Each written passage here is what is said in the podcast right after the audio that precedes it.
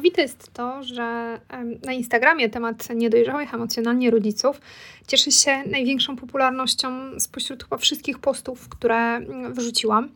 E, zarówno zapisy, polubienia, komentarze, ale wiadomości prywatne no, przekroczyły wszelkie normy, e, które dotychczas e, miałam na Instagramie. I co to mówi? Mówi nam to tyle, że jest to rzeczywiście bardzo ważny temat i najwidoczniej jest po prostu rzadko poruszany.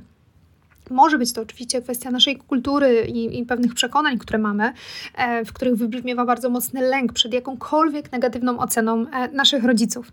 I to jest jedno, ale e, myślę, że istotną kwestią może być także opór. Opór w nas samych przed e, zrobieniem takiego wglądu w swoje dzieciństwo i decyzją, żeby to dzieciństwo odidealizować. Znam takie osoby, być może też znacie w waszym towarzystwie, że jakby wiadomo, że było tam e, ciężko, że była przemoc, e, że na przykład nie wiem, był alkohol, ale te osoby twierdzą, nie, nie, ja miałam super, wszystko u mnie było ok, moi rodzice są, są super, tak? No i to też nie chodzi o to, żeby mm, oczywiście... Mm, twierdzić, że my wiemy lepiej, czy ktoś miał super dzieciństwo, czy nie. Natomiast e, no, są pewnego rodzaju jednak takie właśnie blokady wewnętrzne e, i taka chęć utrzymania tego, tego stanowiska, że ci rodzice mnie kochali, tak, że, że, że oni byli dla mnie dobrzy. To, to jest tak silne, to jest tak potrzebne nam, że bardzo często trzymamy się tego kurczowo e, i nie chcemy przyznać, że tam coś mogło nas zranić, że tam mogło nas coś zaboleć, a tak naprawdę czasami, że mogło coś zostawić ogromną wyrwę w naszym sercu i że ta wyrwa jest w nim do dziś dzisiaj. Cześć, ja nazywam się Natalia Sadownik, a to jest podcast Psychologia do kawy. Zapraszam.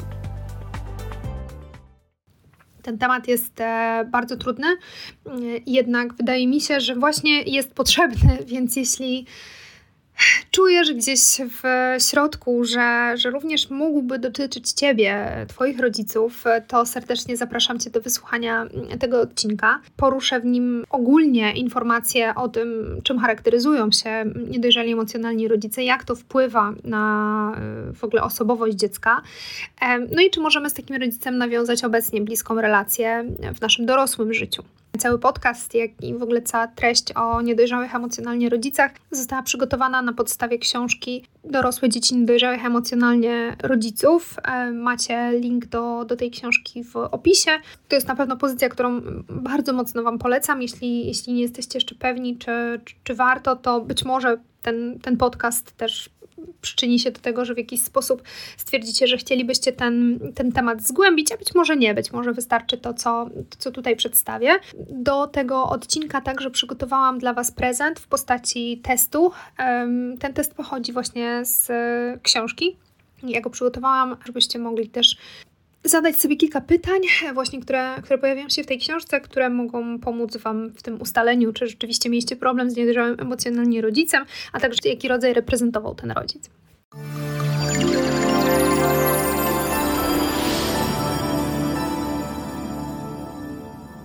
Myślę sobie, że też warto wspomnieć, że żyjemy naprawdę w dobrych czasach. Ja przynajmniej jestem bardzo wdzięczna za to, że coraz więcej osób stara się być bliżej siebie.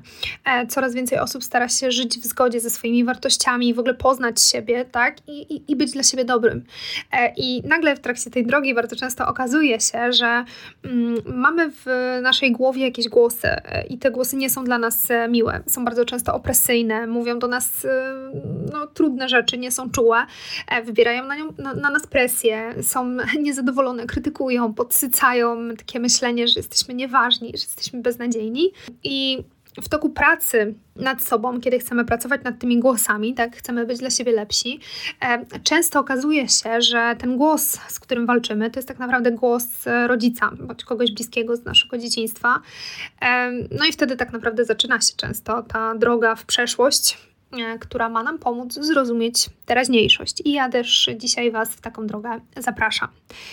E, będzie to droga do dzieciństwa, ale mm, chciałabym, żeby wybrzmiało to, że nie chodzi totalnie o to, żeby pławić się w tych krzywdach, jakie doznaliśmy e, i, i tak to rozpamiętywać, i, i, bo, bo to zupełnie nie o to chodzi. Uważam, że to jest mega istotne, żeby uświadomić sobie, e, co przeżyliśmy e, jako dziecko, żeby uświadomić sobie, w jaki sposób kształtowała się nasza osobowość, czego w tym dzieciństwie doświadczaliśmy, co nas skrzywdziło, ale też co nas wzmocniło e, i przypomnieć sobie różne sytuacje, sytuacje, które spowodowały, że wykształciliśmy sobie pewne sposoby myślenia, tak? takie schematy zachowań, czyli naukowo ujmując takie mechanizmy obronne, które być może są z nami do dzisiaj.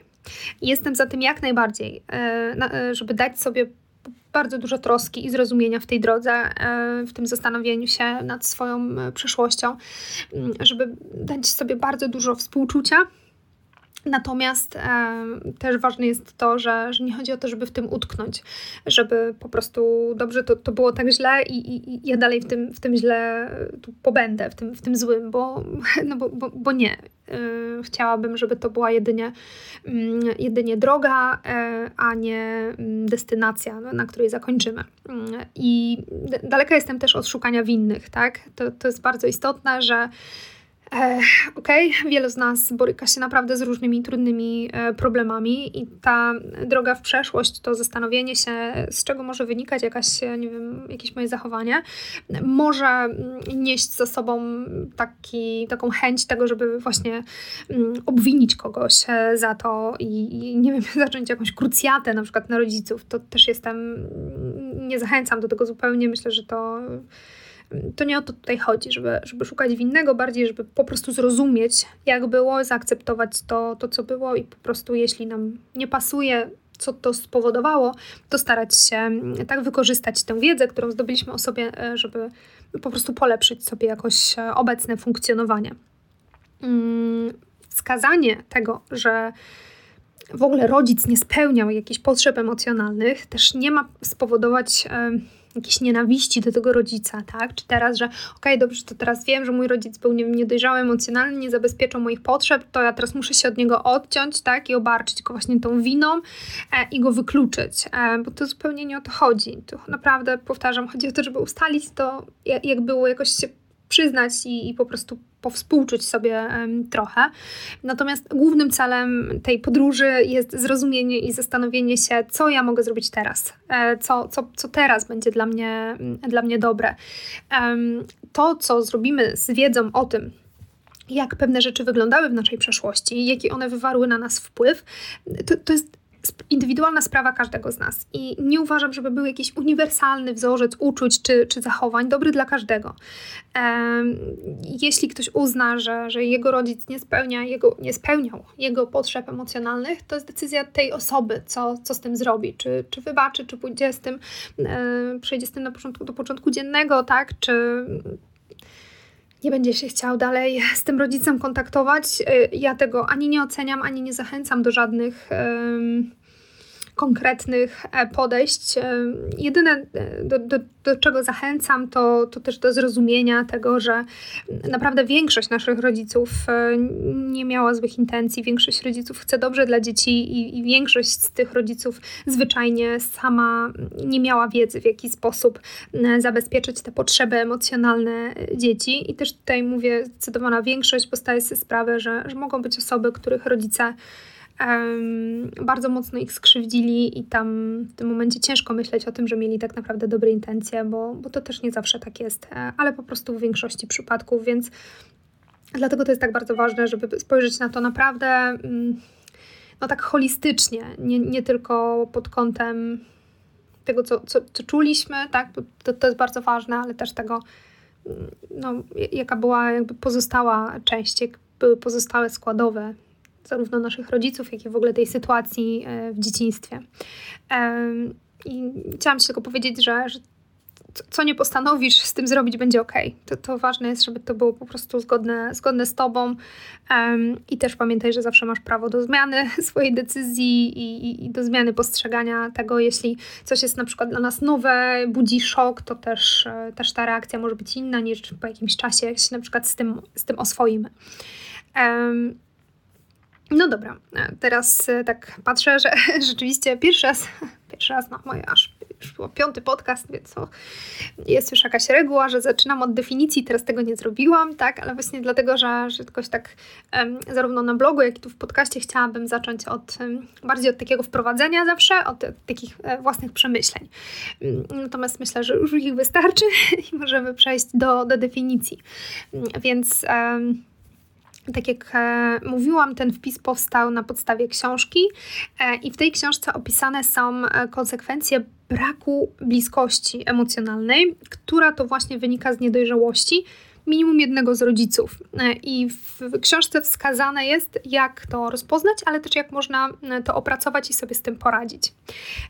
I w zasadzie mm, opis niedojrzałych emocjonalnie rodziców no, no można przypisać ogólnie do niedojrzałych emocjonalnie ludzi, tak? Bo to nie jest jakiś tam, że rodzice niedojrzali emocjonalnie, to po prostu ludzie niedojrzali emocjonalnie, ale wkładamy ich w tę konkretną rolę, która dla nas odegrała najważniejsze znaczenie w naszym dzieciństwie. No więc wracając do tej definicji, tak, to mi najbardziej podoba się definicja dojrzałości emocjonalnej wypowiedziana przez fizyka, czyli przez Alberta Einsteina. I on powiedział kiedyś, że dojrzałość emocjonalna zaczyna się uwidaczniać, e, kiedy bardziej martwimy się o innych niż o samych siebie. E, I to nie jest psychologiczna definicja, ale ona oddaje bardzo, bardzo sporo z idei dojrzałości emocjonalnej. Dojrzały człowiek to taki, który nie jest już dzieckiem, e, nie przejawia typowych dla wieku dziecięcego zachowań i wykształci w sobie różne dojrzałe sposoby radzenia sobie z emocjami. Niedojrzała osoba to taka osoba, która w wielu aspektach wciąż cechuje się po prostu zachowaniami typowe, e, typowymi dla wieku dziecięcego. Jakie to, są, jakie to są zachowania, jakie to są cechy, e, w czym, w czym to się przejawia? Mm, przede wszystkim taka osoba mm, niedojrzała mm, cechuje się niską elastycznością, e, taką elastycznością w rozumieniu myślenia. E, bardzo często upiera się przy własnym zdaniu, niezależnie od tego, czy mamy jakieś fakty bądź argumenty, które świadczą o tym, że to zdanie nie ma racji bytu, jest bez sensu. Takie osoby też, co za tym idzie, wydają bardzo często takie subiektywne oceny i uważam, uważam, że to jest jedyna słuszna opinia i totalnie nie mają e, szacunku do różnic światopoglądowych. Mm, mają też niski poziom tolerancji na stres. To się objawia tym, że one się bardzo mocno wzbudzają i wzburzają emocjonalnie, tak się zapalają, kiedy nawet jest jakaś taka zwyczajna, błaha sytuacja przeżywają wtedy też takie bardzo intensywne emocje i to z zewnątrz może wyglądać, że rzeczywiście są emocjonalne osoby, ale te emocje są jednak płytkie. I to można poznać po tym, że w towarzystwie takiej osoby widzi się, że ona niby przeżywa coś, tak, i, ale jakoś tak trudno czuć y, współczucie i jakieś takie poruszenie cierpieniem tej osoby, y, bo po prostu czujemy gdzieś wewnętrznie, y, że tam nie ma głębi i jest, jest jedynie powierzchowność.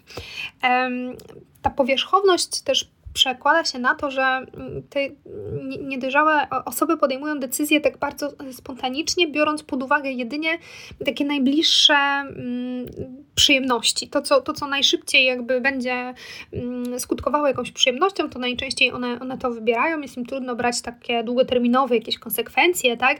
Myśleć tak bardziej abstrakcyjnie, tak? No tutaj też jak dzieci, tak? E, dzieciom ciężej jest na przykład, nie wiem, poczekać, e, że nie wiem, dostaną jakąś większą porcję, tak? Z reguły wolą dostać od razu, tak? Na przykład jakieś lody, co, co, co jak najszybciej da tą przyjemność.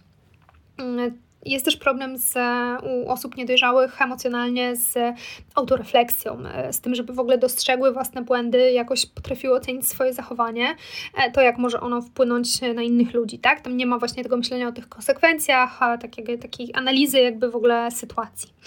E, jednocześnie te osoby bardzo często chcą być w centrum uwagi, żeby to wokół nich kręciły się rozmowy, tak? Wszystko, co, co się dzieje jakoś tak mm, do siebie bardzo Y, sprowadzają, mm, odwracają często, często rolę y, i zamiast na przykład być opiekunem, tak naprawdę stają się podopiecznym. Często też stawiają się w roli ofiary, podczas gdy to oni wyrządzili komuś krzywdę. Nie, nie mają w ogóle jakby takiej świadomości emocjonalnej, rozumienia tego, mm, zarówno tego, co oni czują, ale też tego, co czują inni ludzie. Stąd właśnie też jest taka niska empatia w ogóle y, u tych y, osób mogą się też wydawać tacy niespójni e, wewnętrznie, ponieważ ich tożsamość nie jest e, zintegrowana, tak? Dzieci, zanim e, jakby dojrzeją, no rzeczywiście uczą się dopiero siebie, tak? Mają różne jakieś takie zlepki zachowań i tutaj to się też przejawia, że, że macie wrażenie, że ten człowiek jest taki niespójny, tak? Czasami zachowuje się tak, jest jakiś taki niekonsekwentny, bardzo chwiejny emocjonalnie mm, i też ta, ta, ten brak tej spójności tożsamości, on też przejawia się właśnie w tych silnych mechanizmach obronnych, tak? Tam nie ma takiego spójnego, silnego ja, więc musi być bardzo dużo mechanizmów obronnych, które będą to, to chronić. Takie osoby bardzo często skupiają się na aspektach fizycznych, a nie emocjonalnych i mogą na przykład troszczyć się o kogoś w chorobie, o dziecko swoje, ale zupełnie nie dostrzegać, nie wesprzeć osoby, kiedy ma jakiś problem emocjonalny więc widzą jedynie te takie fizyczne e, aspekty. Często psują atmosferę i studzą, studzą czyjś zapał. To są takie osoby, które właśnie powiedzą dziecku, e, ty się tak nie ciesz, e, po śmiechu przyjdzie płacz i jakoś tak muszą zrobić, żeby, żeby tej, tej radości nie było, tak, żeby tak tego zapału nie było, boją się jakby tych, tych emocji i tak wolą je po prostu zawczasu ugasić. No i mają też problem e, z taką e, wyobraźnią w myśleniu, więc kiedy rozmawia się z taką osobą niedojrzałą emocjonalnie, e, emocjonalnie, to bardzo często może to irytować, gdyż ta osoba porusza jedynie takie przyziemne tematy i trudno jest z nią wejść w jakąś taką głębszą rozmowę, ciężko porozmawiać na poziomie abstrakcyjnym, ciężko porozmawiać o jakichś takich właśnie trudnych tematach, głębokich, emocjonalnych, albo zmienia temat, albo albo gdzieś jakoś unika tego tematu, albo tylko e, obchodzi go po powierzchni. No ogólnie mm, ta komunikacja jest bardzo utrudniona, bo nie tylko dlatego, że ta osoba bardzo dużo do siebie e, odbiera w tej komunikacji, tak? Mówi o sobie, mówi o tych właśnie takich przyziemnych rzeczach, mm, ale bardzo często związanych ze sobą e, to też ona komunikuje się mm, poprzez tak zwane zarażenie emocjonalne. I to jest też taka cecha typowa dla dziecka, no bo jak e, wiecie, dzieci nie mają mm, wykształconego aparatu komunikacyjnego w postaci mowy, kiedy się rodzą, no i komunikują się właśnie poprzez zarażenie emocjonalne, czyli dziecko płacze mocno, tak, i wtedy rodzic wie, to jest komunikat dla rodzica, że coś jest nie tak, bo rodzic sam czuje to samo, co dziecko, czuje niepokój, tak, czy wie, wie że, coś jest, że coś jest nie tak i to jest ten rodzaj komunikacji, właśnie taka dorosła osoba, która komunikuje się w ten sposób, to my w kontakcie z nią jakby odczuwamy też te emocje, tak? Jakiś tam właśnie jej złość, jej niepokój, to wszystko jest takie właśnie zaraźliwe, mm, to co, to, co ona czuje. No jest tego sporo, tak? Sporo, sporo tych cech. No, być może już na tym etapie rozpoznałeś jakieś cechy e, u, u, swojego rodzica. Najprawdopodobniej jest to kilka cech, ponieważ no, jeśli mówimy o niedojrzałości emocjonalnej, no to jest po prostu mm, jakby wzór osobowości, tak? zaburzonej osobowości, natomiast no, przejawia się to w zasadzie w każdym obszarze życia yy, i no, jest stałe. To, to nie jest tak, że te osoby, nie wiem, są takie po prostu w jakiejś kryzysowej sytuacji raz na jakiś czas, a, a z, reguły, z reguły nie, tylko no, to się przejawia cały czas jakby w zachowaniu tej, tej osoby, stąd to przeważnie większość z tych rzeczy się, się pojawia. Natomiast każda z tych rzeczy może pojawić się u każdego z nas. To też nie jest tak, że nawet jeżeli ktoś rzeczywiście jakby prawidłowo wykształcił swoją dojrzałość emocjonalną, to wciąż gdzieś w jakiejś właśnie trudnej sytuacji stresowej, tak, kiedy nie mamy kontroli, też możemy się zachować różnie i to jest jak najbardziej normalne. Tutaj mówimy właśnie o takim wzorcu zachowania, czyli o tym, że ktoś się tak zachowuje no, no po prostu stale.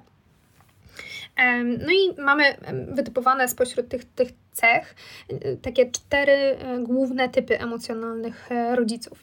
Pierwszy typ to jest typ emocjonalny. To są tacy rodzice, którzy są bardzo niestabilni emocjonalnie e, i to właśnie ta emocjonalność przejawia się w tym, że oni są tacy bardzo wybuchowi, impulsywni, tacy też lękowi. Oni bardzo mocno zarażają właśnie emocjonalnie jakimś swoim lękiem czy smutkiem. E, oczekują, że inni będą stabilizować ich, ich nastrój bardzo też tak właśnie są często w centrum uwagi, e, robią z siebie właśnie taką ofiarę, e, obwiniają innych, że, że, że oni są w gorszym nastroju, no i tak obciążają innych, że to oni są odpowiedzialni za to, żeby ich z tego gorszego nastroju wyciągnąć w ogóle.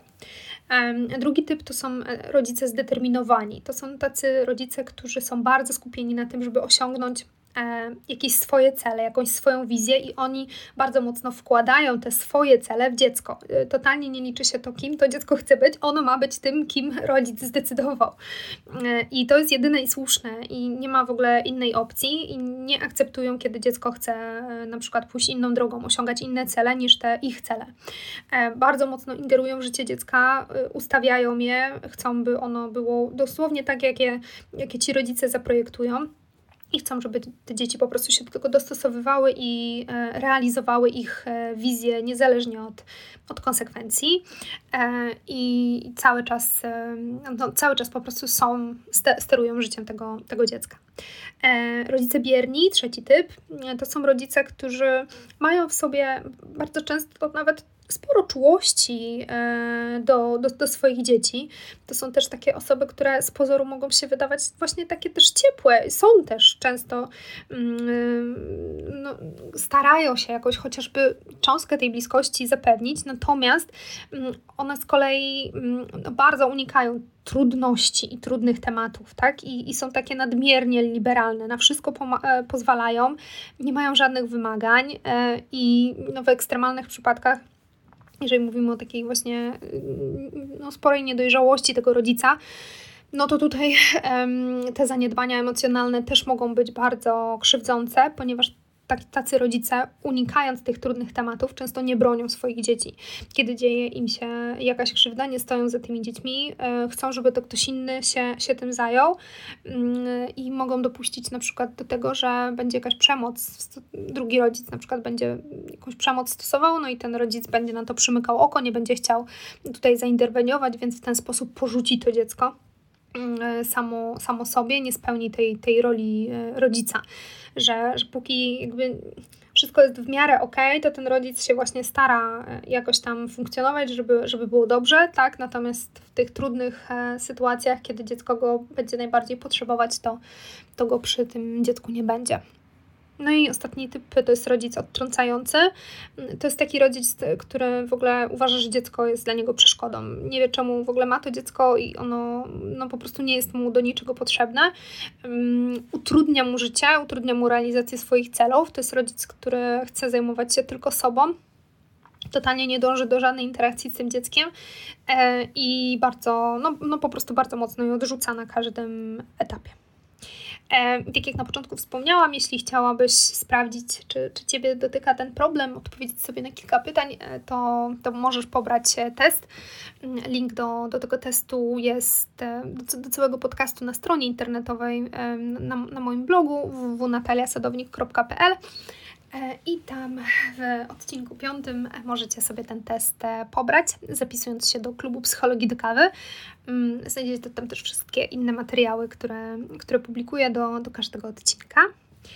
E, dobrze, jak pobierzecie sobie test, to mm, być może będziecie chcieli to zrobić teraz i sobie przerwać i zrobić ten test, być może będziecie chcieli zrobić to na samym końcu. Mm, teraz chciałabym omówić właśnie tą istotę tej niedojrzałości e, emocjonalnej rodzica, czyli to, co ona wywołuje, e, czyli tą samotność emocjonalną. Ale zanim zaczniemy mówić o samotności emocjonalnej, to pomówmy o tym, czym w ogóle jest ta bliskość emocjonalna, czyli to coś, czego nie ma e, w tym związku z rodzicami niedojrzałymi emocjonalnie.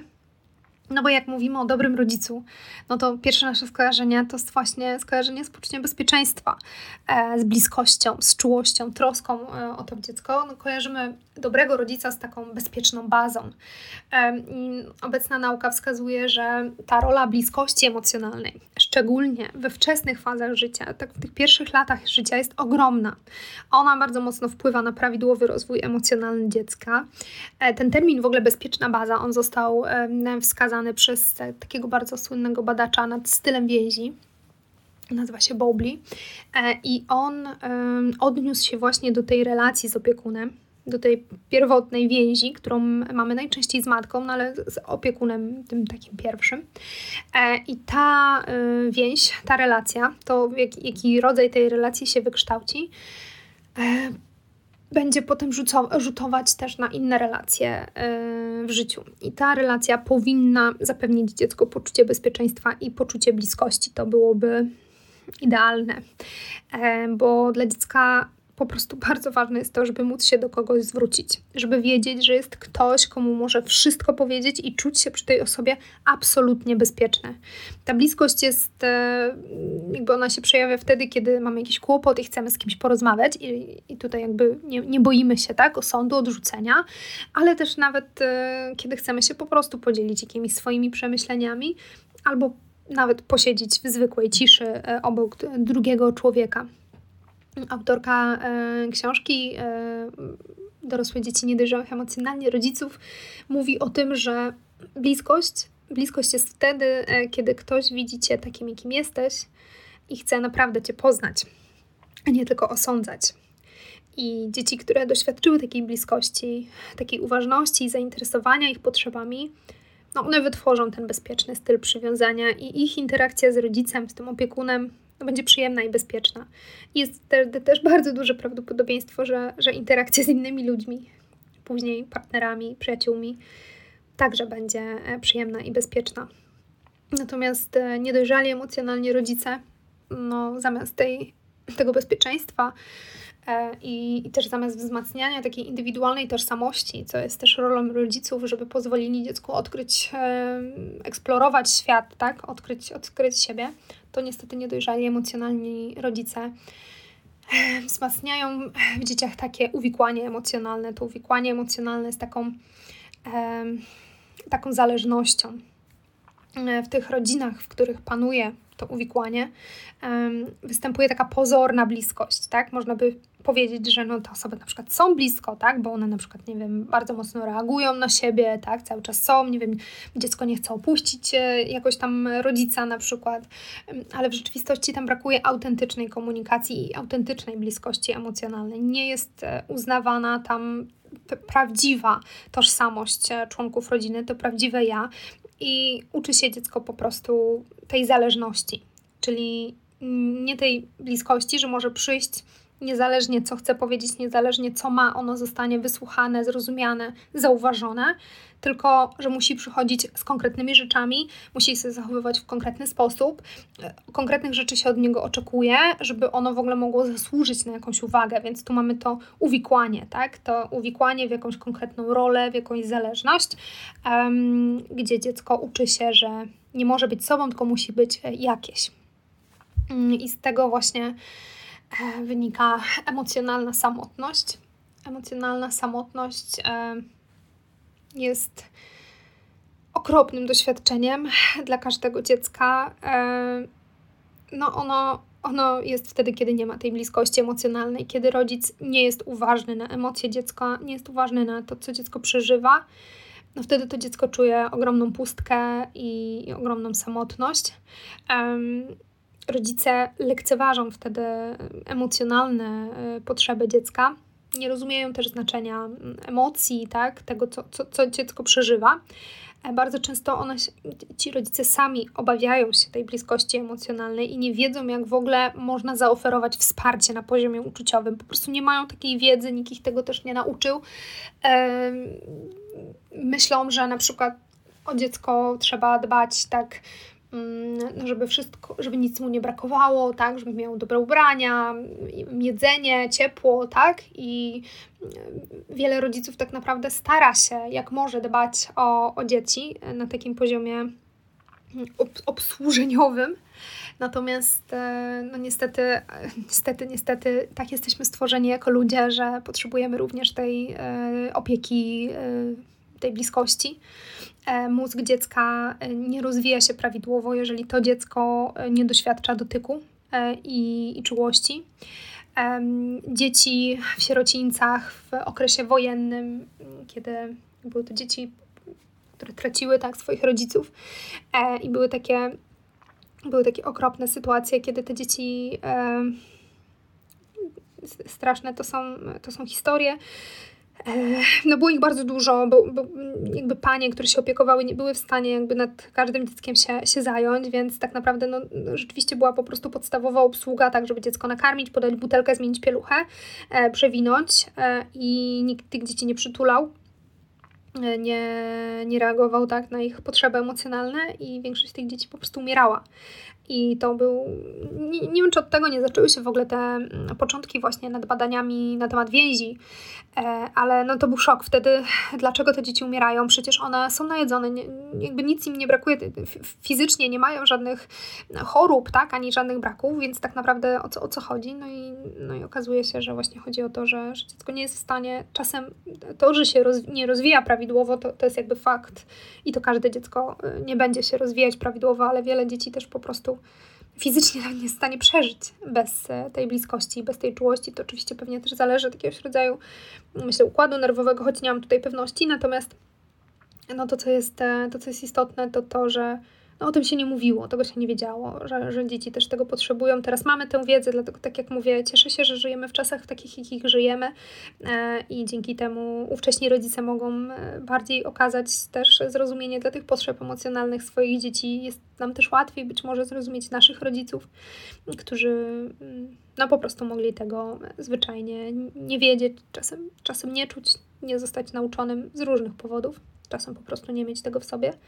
Mm, w każdym razie to jest, e, to jest bardzo, bardzo, bardzo potrzebne i e, takie dziecko małe, które odczuwa tą samotność emocjonalną, no, no wie, że coś jest nie tak. To jakby czuje, czuje tą pustkę, tak, czuje tą, ten, ten ból. Natomiast e, nie jest w stanie, nie ma takich narzędzi, żeby zrozumieć, co, co ta pustka oznacza. I najczęściej uznaje, że jest to po prostu normalny stan i, i że na to wszystko zasłużyło. I to jest największa tragedia w tym, w tym wszystkim, że dzieci starają się sobie jakoś radzić e, z tym, bo trzeba wspomnieć, że to, to, uczucie samotności emocjonalnej to jest też takie uczucie, które też w dorosłym życiu może nam się pojawiać i to jest jak najbardziej zdrowa reakcja naszego organizmu. Jest to adaptacyjne uczucie, a ono nas informuje o tym, że brakuje nam więzi z drugim człowiekiem, więc to jest no jakby zobaczcie, też nasz organizm mówi o tym, że to jest nam ważne, tak jak uczucie pragnienia. E, kiedy czujemy pragnienie, to, to samo w sobie to uczucie nie jest złe, tak? Ono nam mówi o tym, że trzeba się napić, trzeba się nawodnić, że w naszym organizmie brakuje wody. I tak samo jest z tym poczuciem samotności emocjonalnej. To jest uczucie, które mówi nam: brakuje ci drugiego człowieka, brakuje ci więzi z drugim człowiekiem. E, I dziecko, które jest wychowywane w takim otoczeniu mało empatycznych osób, w których nikt nie jest na jego potrzeby jakby uważne, ono nie wie, co to oznacza, ono nie rozróżnia tej, tej potrzeby, nikt mu nie powiedział, że to tak jak przypadku, gdy czuję e, głód, tak, czy, czy, czy pragnienie, że trzeba się napić albo zjeść, tak tutaj nie ma e, na to rozwiązania. Mm, więc to dziecko stara się jakoś z tym sobie radzić e, i jakoś, jakoś zareagować, a że nie jest w stanie przyznać, że ktoś mu nie daje czegoś, ktoś, czyli rodzic, nie zaspokaja jego, jego potrzebę, więc najczęściej e, bierze odpowiedzialność za to e, na siebie po prostu i tym samym no, po prostu jest coraz bardziej samotne i jeśli dorosły człowiek robi podobnie, e, dalej działa tym mechanizmem dziecka, czyli czuje to uczucie właśnie tej samotności emocjonalnej i jeszcze bardziej się oddala od innych i myśli, że to jest jakby w nim, no to też pogłębia tylko tą, tą, tą samotność. Dzieci mają e, kilka takich strategii, które sobie wykształcają najczęściej w trakcie tej, no, tej samo, odczuwania tej samotności emocjonalnej. wykształcają sobie pozorną tożsamość, tak? To jest to, o czym mówiliśmy, że w takich rodzinach, gdzie nie ma tej bliskości, nie ma zgody na bycie sobą, na, na wzmocnienie budowania własnej tożsamości dziecko, więc dziecko stara się zasłużyć na względy rodzica, robi to, czego ten rodzic od niego oczekuje, stara się być po prostu takie, jaki ten rodzic chce, żeby ono było. E, więc nie buduje tego, jakie, jakie rzeczywiście jest, tylko po prostu właśnie składa się z takich różnych ról. E, minimalizuje swoje potrzeby, e, pokazuje całemu otoczeniu, że ono nie potrzebuje pomocy, wsparcia, ma bardzo małe potrzeby emocjonalne, cały czas przekonuje wszystkich innych i siebie, że ja nie potrzebuję, tak, to niech ktoś inny, ja nie, u mnie jest wszystko ok, ja nie mam takiej potrzeby. No i że sobie po prostu same doskonale ze wszystkim radzą. Niektóre dzieci bardzo mm, mogą się starać jak najszybciej zakończyć to dzieciństwo. No i to może się przejawiać na różne sposoby. Mogą brać e, wiem, jakieś używki, sięgać po alkohol, narkotyki bardzo często, po pornografię, e, zacząć wcześniej życie seksualne, bo będą chciały jak najszybciej być dorosłym żeby już to się skończyło, ta zależność, żeby się e, skończyła i, więc mogą chcieć wyjść z tego domu też jak najszybciej, zacząć życie dorosłe, nieważne jak, nieważne z kim, byleby po prostu na własny rachunek i, i uciekają jak najdalej z tego e, domu rodzinnego. Jeśli nie mają możliwości ucieczki takiej fizycznej, to uciekają w świat fantazji. Bardzo często wymyślają sobie mm, taki obiekt idealnego rodzica który to albo wierzą, że tak naprawdę ten rodzic taki jest, ale po prostu e, no, no tylko czasem, e, albo no, no, że to takie normalne, albo na przykład, że, że ten rodzic taki będzie, że uda się go zmienić, na przykład kiedy to dziecko będzie jeszcze grzeczniejsze, albo, albo coś zrobi, albo na przykład jak tata tutaj dostanie nową pracę, albo mama tutaj coś zrobi, tak, nie wiem, na przykład jak jest chora, no to jak wyzdrowieje, to będzie lepiej, tak, no i liczy w głowie, ma cały czas tą fantazję, że ten rodzic się zmieni i wtedy będzie je kochał. No i niestety tak się nigdy, tak się nigdy nie zaciewa. No i to są takie role, które mm, no one nie są dobre dla rozwoju tego dziecka, ale one są często jedynymi strategiami, dzięki którym to dziecko jest w stanie przetrwać, bo nie ma po prostu e, innych możliwości, e, nie jest w stanie opracować lepszych, e, lepszych metod. Mm, no i niestety jeśli to się utrwali, tak, no to może się przyczynić do tego, że te mechanizmy, mm, niezdrowe mechanizmy będą po prostu y, towarzyszyły temu dziecku także w dorosłym życiu. E, dlatego takie ważne jest to, żeby no, po prostu być uważnym mm, na stare narzędzia, których używamy, na te narzędzia, które nabyliśmy po prostu w młodości i te narzędzia no, może już po prostu są no nie sprawdzają się i warto byłoby je wymienić e, i w dorosłym życiu starać się radzić sobie z tą samotnością emocjonalną w bardziej dojrzały sposób mm, niż ten, kiedy byliśmy dzieckiem, tak? Bo tu pamiętajmy, że jesteśmy dorośli i możemy poszukać sobie, nie jesteśmy już zależni od rodzica, możemy poszukać sobie bliskiej osoby, partnera, przyjaciela, e, który nas wysłucha, zrozumie, w którym będziemy mieli jakąś po prostu intymną relację, bądź czasami spędzić z nami, z nami po prostu czas, jeśli tego potrzebujemy. Natomiast Mm, jeśli e, taka, takie, takie dziecko e, no, no, no, doświadcza tego no, nieustannie, tak, rzeczywiście e, żyje w tej, w tej samotności emocjonalnej, no to to może, tak jak już mówiłam, no, bardzo mocno wpłynąć na... Także na dezadaptacyjne takie zachowania w dorosłości. E, I jak najczęściej to się przejawia w dorosłości, mm, takie osoby z, wiążą się z nieodpowiednimi partnerami. Często wybierają takie osoby, które również mało dają emocjonalnie, bo to jest taki paradoks, no ale niestety często gdzieś tam podświadomie dążymy do sytuacji, która jest nam znana. Skoro coś jest znane, to też czujemy się jakoś tak bezpieczniej w tym znanym, mimo iż to dla nas wcale zupełnie dobre nie jest. Mm, takie osoby często godzą się na różne niedogodności w życiu w różnych sytuacjach i w relacjach, i, i, i nawet, nawet w pracy mogą, mogą uznać, że nie zasługują na nic lepszego, tak? I, i, i tak tkwić w czymś, co jest dla nich e, niedobre, e, przez to w ogóle na przykład nie podejmują zmian za bardzo, czyli nie wiem, jest im źle w pracy, tak, ale no, nie zmienią tego, no bo właśnie będą uważały, że, że tak ma być i jakoś taką mają po prostu większą odporność na te niedogodności, niewygody mają problem z wyrażaniem też swoich potrzeb, no bo często były uczone tego, że nie mogą mieć za bardzo tych potrzeb, więc one czasami nawet nie potrafią ich same dostrzec, a to dopiero, żeby je wyrazić. No, mają niskie poczucie własnej wartości. Myślę, że to nikogo nie dziwi, że dziecko, które myśli, że nie zasłużyło na uznanie, e, na, na, na bliskość, no, ma po prostu poczucie o sobie, że no niewiele sobą, niewiele, niewielką ma wartość. E, nie, nieustannie takie osoby też upatrują winę w sobie. Tak jak mówiłam, dla dziecka to jest niestety łatwiejsze, e, żeby uznać, że to ja jestem winna, że to ze mną jest coś nie tak, a nie z rodzicem. Dziecko nie chce przyznać, nawet dorosłe dziecko często nie chce przyznać, że coś nie tak mogło być w rodziców. No i te role, o których mówiliśmy, też przejawiają się w dorosłym życiu. Kiedy dziecko jest w tych rolach, to później dalej i dorosły jest w tych rolach i cały czas nie jest, e, nie ma spójnej e, swojej tożsamości, tylko odgrywa rolę, którą, e, które oczekują od niego rodzice. Mm, I żyje po prostu niezgodnie ze swoimi predyspozycjami, ze swoimi preferencjami. Takie osoby są często wypalone e, i mają takie poczucie życia w pułapce. Często właśnie nie wiedzą, co chcą w życiu robić, co mają robić. Mają jakieś takie poczucie wiecznego niespełnienia. No i oczywiście myślę, że to jest um, ich wina, że to z nimi jest coś nie tak, że to one nie potrafią być e, szczęśliwie. E, tak naprawdę po prostu nie wiedzą, kim są, nie wiedzą, co chcą w życiu robić, nie wiedzą, co lubią, tak, co, co, co jest dla nich ważne, wiedzą tylko, co było istotne, żeby, żeby zadowolić rodziców. Bardzo często też przez to nie ufają własnemu instynktowi, bo my czujemy, że coś jest dla nas nie okay, że ktoś nas krzywdzi i takie osoby również to czują. Natomiast no to raczej jest wtedy tak spychane, że, że to jest nie, niewłaściwe, nieprawdziwe, pewnie przesadzam, to nic takiego, na pewno nie mam racji, tak? No bo cały czas czuły tą samotność emocjonalną, no nie mogły tego dopuścić do siebie, więc jakby nauczyły się faktycznie nie ufać temu, co, co sami e, czują.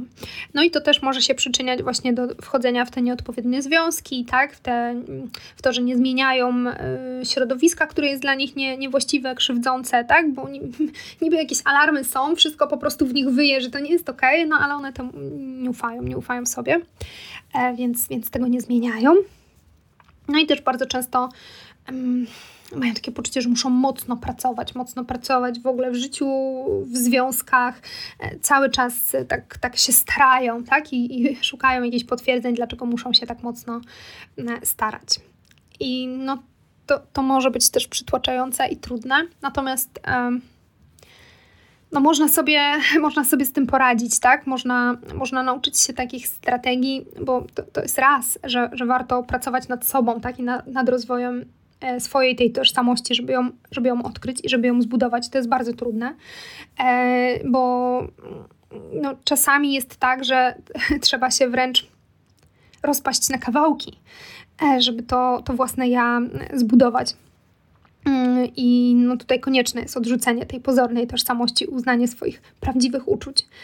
W tym także często złości na tych rodziców, ale też uznanie swoich zalet, swoich wartości, po prostu zadbanie o samego mm, siebie. To, to jest jakby pierwszy krok. Natomiast jeśli chcemy mm, też nauczyć się różnych strategii, które pozwolą radzić sobie z takim niedojrzałym, emocjonalnym rodzicem, no to tutaj tym się teraz zajmiemy.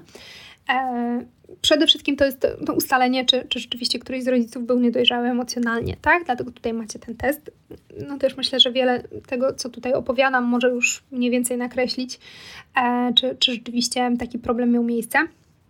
Mm, no i jeśli tak, no to nie masz wpływu na to, e, żeby tego rodzica zmienić. To jest pierwsze, co trzeba sobie uświadomić, e, że okej, okay, jeśli mój rodzic taki był, to ja go nie mogę zmienić. Natomiast mogę zmienić to, w jaki sposób będę postępować, e, co zrobię ze sobą, co zrobię ze swoją tożsamością i jak siebie będę chciała uratować w tej e, relacji. E, więc mamy to uświadomienie sobie, jak było, zaakceptowanie, że nie zmienimy tego rodzica. Gdzieś tam cały czas w tle głowy mamy to, że musimy porzucić tę rolę i tą naszą pozorną tożsamość i budować nową tożsamość. No i teraz pomyślmy o tym, w jaki sposób można mm, budować relacje z takim niedojrzałym emocjonalnie rodzicem. Bo wiemy już, że szansy na zbudowanie takiej bardzo dojrzałej, bliskiej i intymnej relacji z osobą niedojrzałą emocjonalną, no taka szansa jest, no nie ma takiej szansy wręcz. E, I to, to jest bardzo trudny kawałek, bo, bo my chcemy wierzyć, że no, ale okej, okay, to, to ja dojrzeję, ja się zmienię, ja będę miała tutaj wystarczające umiejętności komunikacyjne, tak, i ja tego rodzica nauczę i się, i się będziemy mm, tutaj teraz lepiej komunikować. No i po raz kolejny przypominam, nie mamy wpływu na to, co będzie robił drugi człowiek ze swoim życiem. E, to, że my na przykład staraliśmy się przepracować jakieś rzeczy, to jest jak najbardziej fantastyczne, natomiast e, no, nie zmusimy do tego drugiego człowieka i owszem, taka osoba może e, też chcieć nad sobą pracować e, i pracować nad tą bliskością, ale to musi wyjść od niej, ona musi chcieć sama. Tak jak mówiliśmy, niedojrzałe emocjonalnie osoby bardzo rzadko dostrzegają coś w sobie złego, więc ta, ta autorefleksja jest tutaj potrzebna. Więc no, generalnie żeby zaszła bliska i głęboka relacja, muszą ją tworzyć dwie osoby, które są otwarte na to, żeby usłyszeć drugiego człowieka. Świadome swoich uczuć, świadome siebie i uważne na uczucia drugiej osoby. Takie osoby, które nie boją się bliskości. Z takimi osobami możemy tworzyć bardzo bliskie, intymne relacje. I tu trzeba sobie odpowiedzieć, czy po prostu ten rodzic jest taką osobą, czy on jest w stanie stworzyć tą bliską relację bo najprawdopodobniej nie. Natomiast to nie oznacza, że w ogóle nie można już jakby nic zbudować i będzie po prostu taka, taka beznadzieja, jaka jest, czyli jakiś taki stres, czy, czy, czy nie wiem, trudności bo tutaj, tak jak mówiłam, po pierwsze, też jakby rodzice mogą gdzieś tam dojrzeć na etapie też swojego rozwoju. Może będą chciały, chcieli pójść na terapię, różnie, różnie bywa.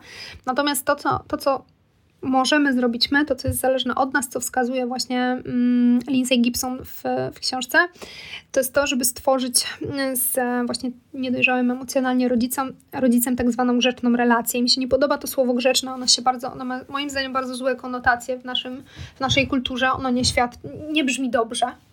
Co to znaczy grzeczny?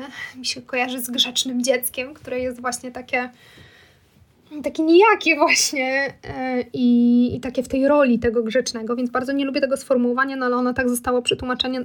Nie znalazłam niestety, mm, jak to sformułowanie brzmi po angielsku, bo to jest, y, ta, ta grzeczna relacja nie jest ideałem bliskiej e, relacji, tak, którą mamy gdzieś tam w głowie, właśnie takiej bardzo intymnej i głębokiej, ale to też jest dobra relacja e, i to, to, to jest przede wszystkim relacja znacznie zdrowsza i bardziej satysfakcjonującego od tego uwikłania emocjonalnego, tak, od tej zależności, od, od tych wszystkich takich właśnie trudnych e, emocji, które się które się dzieją.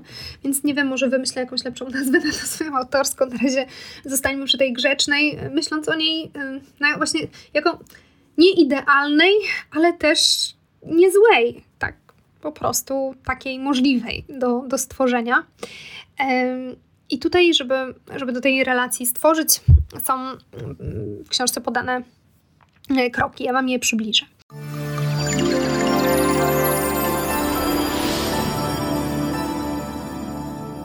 Przede wszystkim e, krok pierwszy e, to jest tak zwana zdystansowana obserwacja. Chodzi o to, że e, kiedy my mamy jakąś relację w ogóle z osobą niedojrzałym emocjonalnie, to bardzo często my się wzbudzamy emocjonalnie, tak? I po prostu jakoś tak te osoby nas triggerują, no, przypominają nam różne intensywne emocje, tak, sytuacje. Dlatego najważniejsze jest to, żeby postarać się uspokoić i nastawić się na taką obserwację tej sytuacji. Mm, tutaj jest jakby taka rada, żeby postarać się myśleć, jak to robi naukowiec, tak, na, na samym początku, żeby sobie wyobrazić, że nie wiem, jesteś antropologiem i badasz w terenie jakąś nową, odkrytą społeczność, czyli jesteś tak bardzo otwarty na tego drugiego człowieka bez oceny. Patrzysz, co mówi ich mimika te, te, tej osoby, tak, jak brzmi jej głos, czy jest napięta, mm, czy, czy jest otwarta, jak na ciebie reagują e, te osoby, ta osoba, kiedy próbujesz nawiązać jakąś interakcję, jak ty się czujesz, co, co czujesz w ich towarzystwie, czy czujesz spokój, czy jakieś napięcie. No i czy, nie, czy obserwując ich, widzisz jakieś niedojrzałe zachowania, które tutaj sobie wcześniej mm, omówiliśmy kiedy w trakcie tej obserwacji coś idzie nie tak, no to jest trudne, tak? Zwłaszcza na początku i może się stać tak, że będziesz e, czuł jakieś wzburzenie emocjonalne, tak? Jakieś stare schematy zaczną po prostu się znowu pojawiać, wracać, no i będzie cię to denerwować. No to będzie znak, że powracasz do roli dziecka, że znowu, że wychodzisz z roli obserwatora i po, powracasz do roli fantazjującego dziecka. Znowu zaczynasz wierzyć w to, że skoro nie dostajesz od tej osoby to, czego pragniesz, to ty nigdy nie będziesz szczęśliwa, że to jest twoja wina, tak? I znowu zaczynasz fantazjować, że jak tylko ty coś zmienisz, tak, to, to tej, tą osobę zmienisz i w końcu będzie, będzie lepiej. A tak naprawdę czujesz się słabszy, słabsza, czujesz jeszcze większą bezbronność. Przede wszystkim czujesz lęk e, i takie no, no czujesz, że Twoje potrzeby są niezaspokojone. To jest bardzo nieprzyjemne uczucie, które pojawia się w relacji z niedojrzałym emocjonalnie osobą i ono jest wyrazem tego, że musisz porzucić nastawienie oparte na reakcjach emocjonalnych i przybrać na nowo postawę obserwatora.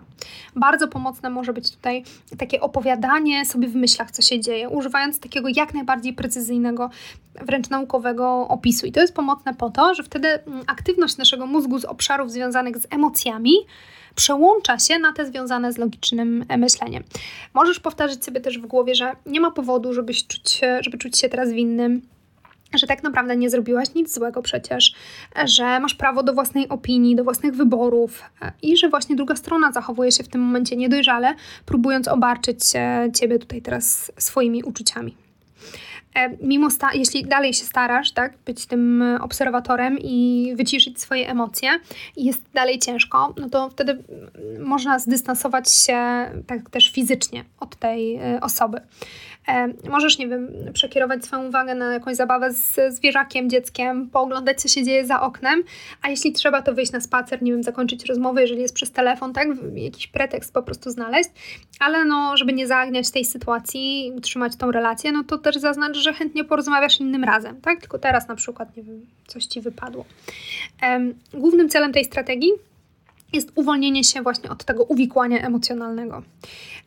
I ćwicząc pozycję obserwatora, dostrzeżesz to, co się naprawdę dzieje w tej sytuacji. Nauczysz się, że nie musisz być już tym dzieckiem, który rozpacza z powodu no, różnych zagrywek e, rodzica, tak? Jesteś dorosłym człowiekiem i masz możliwość analizowania sytuacji niezależnie od tego, jak będzie zachowywać się druga osoba. Ta postawa obserwatora pozwoli ci utrzymać te niefortunne, grzeczne kontakty z rodzicami, czyli czy, czy z kimkolwiek, tak, e, innym, mm, którego dojrzałość emocjonalna nie jest może najwyższa. E, I te kontakty umożliwią Ci komunikację i wejście w interakcję z tą drugą osobą na właśnie takim poziomie, który będzie dla Ciebie satysfakcjonujący, możliwy w ogóle do realizacji z tą osobą, ale też który nie spowoduje naruszania Twoich granic. E, no bo tak niedojrzałymi emocjonalnie osobami nie nawiążesz głębokiej emocjonalnej więzi, natomiast szukając jej znowu, poczuniesz tylko i wyłącznie odrzucenie i frustrację. I to jest najtrudniejsze w tym, w tym wszystkim, jakby porzucić te fantazje i przestać oczekiwać, że po prostu ten rodzic będzie idealny, tylko zaakceptować, że no, mogę wycisnąć maks taką relację i ustalić, że w sumie w sumie nie jest najgorsza, tak? Też, też może być. Mm, I drugim krokiem polecanym e, to jest ocena stopnia dojrzałości drugiej osoby. Bo to też nie jest tak, że to jest oczywiście zero-jedynkowe. Ktoś jest dojrzały, niedojrzały, też może być na różnym spektrum ta dojrzałość e, rozumiana. Natomiast jeśli ty potrafisz przybrać tą postawę obserwatora, to wtedy jest tobie łatwiej ocenić dojrzałość, ten stopień dojrzałości drugiej osoby. I jeśli to ustalisz, jak bardzo tutaj mamy do czynienia z tą niedojrzałością, to wtedy reakcje tej osoby będą dla ciebie bardziej przewidywalne i zrozumiałe. I to może też no, znacząco obniżyć twój poziom lęku, jeżeli będziesz wiedział, z, z czym się teraz mierzysz tak naprawdę. No i jeśli jesteś w kontakcie z taką osobą, no to możesz się odnieść do niej na trzy sposoby. E, przede wszystkim wyrażając swoje uczucia. E, I to chodzi o to, żeby wyrazić siebie w sposób spokojny i klarowny, tak? Ale mając na celu jedyne, jedynie własną autoekspresję. Czyli chodzi o to, że ty nie masz pewności, jak ktoś zareaguje na komunikat, tak? Czy ty zostaniesz wysłuchany, zrozumiany, czy to coś zmieni. I nie oczekuj tego od osoby niedojrzałej, bo to nie ma sensu tego oczekiwać. Natomiast to, co powinno być dla ciebie istotne, to to, że żeby docenić siebie, że za każdym razem, kiedy jest jakaś trudna sytuacja, to ty jednak wykonujesz skuteczną osobistą komunikację. Mm, być może pamiętacie też ze warsztatów o asertywności, że jakby asertywność to jest także wyrażanie siebie, ten, ten komunikat, tak? ta komunikacja osobista i to jest też cel sam w sobie. Bo jest to zachowanie, nad którym masz kontrolę, które jest niezbędne do tego, żeby właśnie nie czuć tej frustracji z powodowaniem niewyrażaniem siebie, żeby nie tłumić w sobie jakby takiej, takiej złości. E, możesz też skupić się na rezultacie, a nie na samej relacji. Czyli komunikując się z osobą niedojrzałym emocjonalna, nie, emocjonalnie, warto zadać sobie pytanie, co ja chcę osiągnąć w trakcie tej, powiedzmy, rozmowy, tak? Jaki jest mój cel w danym momencie? I to musi być cel osiągalny, tak? Nie chodzi o to, żeby wymyślić cel, chcę, żeby druga osoba była nagle innym człowiekiem, tak? I była turboemocjonalna, no to, to nie wyjdzie. E, bo za każdym razem, kiedy będziesz się starać zmienić drugą osobę, no to osiągniesz odwrotny skutek, bo tylko pogorszysz relację, bo ta osoba będzie się czuła po prostu atakowana i zacznie się bronić. Dlatego chodzi o to, żeby po prostu zadawać konkretne pytania, wskazywać konkretną potrzebę. Wtedy jest szansa na komunikację z tą dorosłą częścią tej osoby, tak? Na przykład, moim celem jest, aby mama przestała e, robić mi e, jedzenie bez pytania, tak? No i ja nie staram się, żeby zrozumiała, co jest dla mnie w tym istotne, dlaczego to jest dla mnie obciążające, dlaczego nie mogę jeść tych niektórych potraw, tak? Żeby wykazała współczucie i empatię. Nie, ja się skupiam na tym, żeby powiedzieć, żeby osiągnąć cel, tak? Czyli żeby przestała robić mi to jedzenie. E, mówienie o swoich uczuciach i oczekiwanie zrozumienia ma sens z dojrzałą emocjonalnie osobą. W przeciwnym razie no, jeśli my oczekujemy czegoś, czego ta druga osoba nie jest w stanie nam dać, no to doznajemy jedynie cierpienia z powodu właśnie tych niespełnionych fantazji, więc tutaj chodzi o to, żeby się skupić na tym konkretnym celu, osiągalnym celu. No i e, możemy też e, skupić się na tym, żeby zarządzać interakcją, zamiast o, jakby angażować się w tą relację. Zarządzanie interakcją to jest po prostu kontrolowanie tego, ile czasu trwają Wasze kontakty, jak one przebiegają, jakie tematy w trakcie ich poruszacie.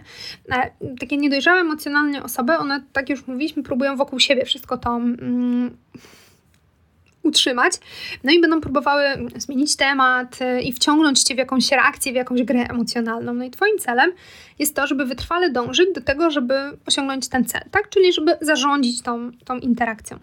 Bo jeśli będziesz wytrwała, to w końcu ta osoba nie będzie miała wystarczających umiejętności, żeby radzić sobie z taką wytrwałą postawą, tak? Bo nie jest do tego przyzwyczajona.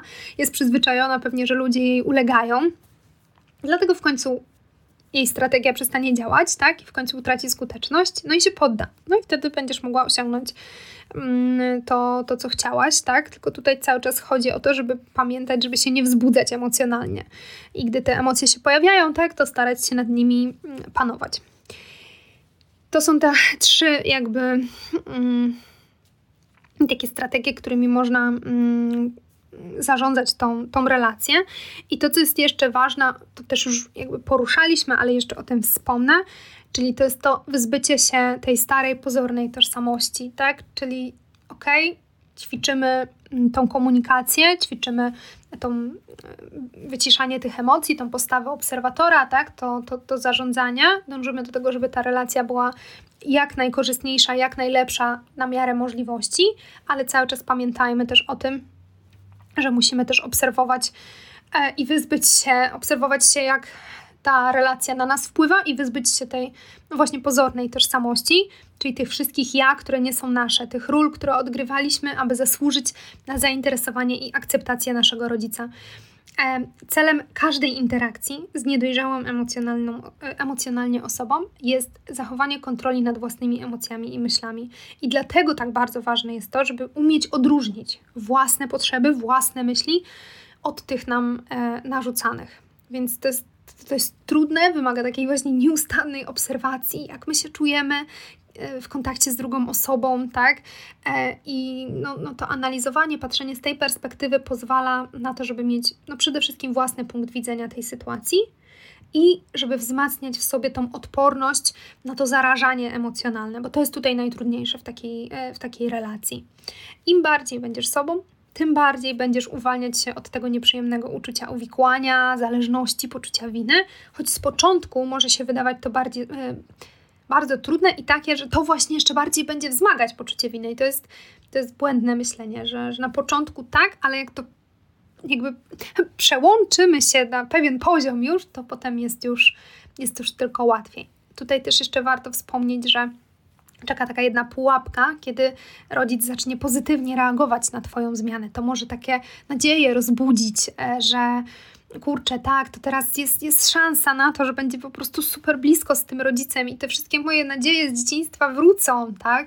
Natomiast no, to, to, jest, to jest ogromna pułapka, to jest kuszące, natomiast yy, no, no jest, to, jest to zły wzorzec, ponieważ no, jesteś dorosłą osobą i Twoim zadaniem jest patrzeć z perspektywy niezależnej, dorosłej jednostki, więc myślenie z perspektywy dziecka, z tych fantazji dziecka, no niestety dorosłej relacji nie jest w stanie mm, stworzyć, no i tutaj bardzo ważne jest to, żeby zachować ten dorosły punkt widzenia e, i właśnie zachować jak niezależna i patrzeć z perspektywy osoby niezależnej, e, która no, po prostu nie jest w jakiś sposób właśnie uzależniona od tych emocji, tak? od, tej, od tej figury, tego wymarzonego rodzica. No jeśli ty wrócisz do starych schematów, tak, do tych fantazji, do, do bycia w roli tego dziecka dalej, no to twój rodzic również powróci, tak? Więc to, że, że jest dobrze, może oznaczać, że właśnie rób tego więcej, czyli dalej staraj się zachowywać właśnie tą postawę tego obserwatora, tak, i, i wyzbywać się tego uzależnienia emocjonalnego, budowa, budując siebie. Mm, bo pamiętaj, że niedojrzali emocjonalnie rodzice, oni boją się takiej mocnej bliskości, więc mm, jest im trudno sobie z nią poradzić i mogą chcieć się wycofywać, kiedy ty ich będziesz chciał tym zalać, chciała zalać. E, I, I, będą robić to po prostu na znane im sposoby, tak? Czyli na przykład próbując wyprowadzić cię z równowagi, będzie im zależało, żeby tą kon kontrolować tę sytuację, tak? Dlatego ważne jest, żeby trzymać się właśnie tych, tych strategii. Może być ci też trudno, e, możesz, nie wiem, mieć jakieś obawy, że twoje zachowanie będzie takie chłodne i okrutne, jednak no, warto być ze sobą szczerym, tak? Bo no, teraz w relacji z niedojrzałą emocjonalną osobą i tak nie ma przecież prawdziwego ciepła. Więc to jest takie no, zastanawianie się, że będzie coś, czego i tak nie ma. Że nie będzie czegoś, czego i tak nie ma. No to, to, jest, to jest po prostu bez sensu, tak? Bo w tej relacji, która jest teraz, jest zapewne sporo wzburzenia, złości, frustracji, smutku, sporo samotności. A ta relacja, tak nazwijmy ją niefortunnie, nie wiem, nie wymyśliłam cały czas lepszej nazwy, grzeczna, no ona nie ma, ona jest pozbawiona tej, tej frustracji i ona także może przynosić satysfakcję. Yy, I chodzi o to, żeby po prostu pozbyć się tej fantazji o tym ideale yy, i mieć to podejście bardziej zdystansowane, bo no ono da Ci szansę na to, żeby zachować równowagę emocjonalną, a, a o to chodzi, tak? Pamiętaj, że skoro Twoje intencje są dobre i zależy Ci na tym, żeby ta relacja była bardziej satysfakcjonująca, no to właśnie ta postawa obserwatora, to zarządzanie interakcją, to są sposoby, które pomogą Ci to osiągnąć w sytuacji, w której, w której jesteś, tak? I to też nie jest tak, że myślenie o tych rodzicach jako niedojrzałych emocjonalnych jest emocjonalnie z jakimś wyrazem braku szacunku, czy, czy, czy nie wiem, czy nie, nielojalności, bo mm, posiadanie opinii o ludziach nie świadczy o braku szacunku czy jakiejkolwiek niewdzięczności, świadczy o naszej dojrzałości. Jeśli potrafisz stwierdzić prawdę na temat czyichś emocjonalnych ograniczeń, no to robisz to nie po to, żeby się, nie wiem, naśmiewać z tej osoby, żeby ją jakoś poniżać, tak? Nie.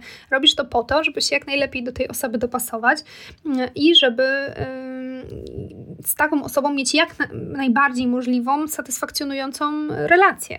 I to budowanie więzi, no, może być możliwe w różnych po prostu poziomach. E, I jeśli zależy Ci na takiej bardzo bliskiej więzi, no to taką więź mogą Ci zaoferować osoby autentycznie otwarte, gotowe na taką relację. Jeśli masz taką osobę, to śmiało wchodź z nią w takiej relacji. Staraj się też być taką osobą dla innych, tak? Szukaj takich relacji, ale nie licz, że wymusisz taką otwartość na człowieku, który po prostu gotowy na nią, na nią nie jest. Ja wiem, że to jest trudny temat. Dobrnęliśmy do końca, to będzie trochę dłuższy podcast, natomiast no, on był bardzo, bardzo ważny, myślę, i jestem z Ciebie ogromnie dumna, że przebrnęłaś przez cały ten podcast i chcesz wyjść z uwikłania emocjonalnego i, i budować satysfakcjonujące i dobre dla Ciebie e, relacje. Życzę Ci tego, by niezależnie od Twoich doświadczeń z dzieciństwa, zawsze był w życiu ktoś, przy kim no, możesz czuć się po prostu w pełni bezpiecznie. I jeszcze tak na sam koniec, pamiętaj, że jeśli chciałabyś poćwiczyć taką komunikację, czy to z rodzicami, czy z inną osobą, z którą jest Ci trudno się komunikować, to e, zapraszam Cię na indywidualne konsultacje. Podczas tych konsultacji e, możemy ustalić indywidualną strategię komunikacyjną, poćwiczyć ją, mm, tak żebyś nabrała pewności mm, siebie w trakcie na przykład rozmowy jakiejś e, trudnej e, i niewygodnej. Żeby znaleźć konsultację, to zapraszam Cię na moją stronę internetową www.nataliasadownik.pl. Tam w zakładce sklep możesz um, znaleźć szczegóły. Um, no i w odcinku piątym podcastu znajdziesz też test. Um, no i standardowo pamiętaj, że możesz obserwować mnie na Instagramie, Psychologia do kawy. I zachęcam Cię do subskrypcji tego kanału, czy to na jakimś kanale podcastowym, czy na YouTubie, czy gdziekolwiek słuchasz. Możesz też słuchać na mojej stronie internetowej. Mm, jeśli masz jakieś pytania, potrzeby, to też jestem zawsze bardzo otwarta na wszelką komunikację, więc śmiało pisz. No i do zobaczenia i jeszcze raz e, życzę dużo ciepła i dużo bliskości.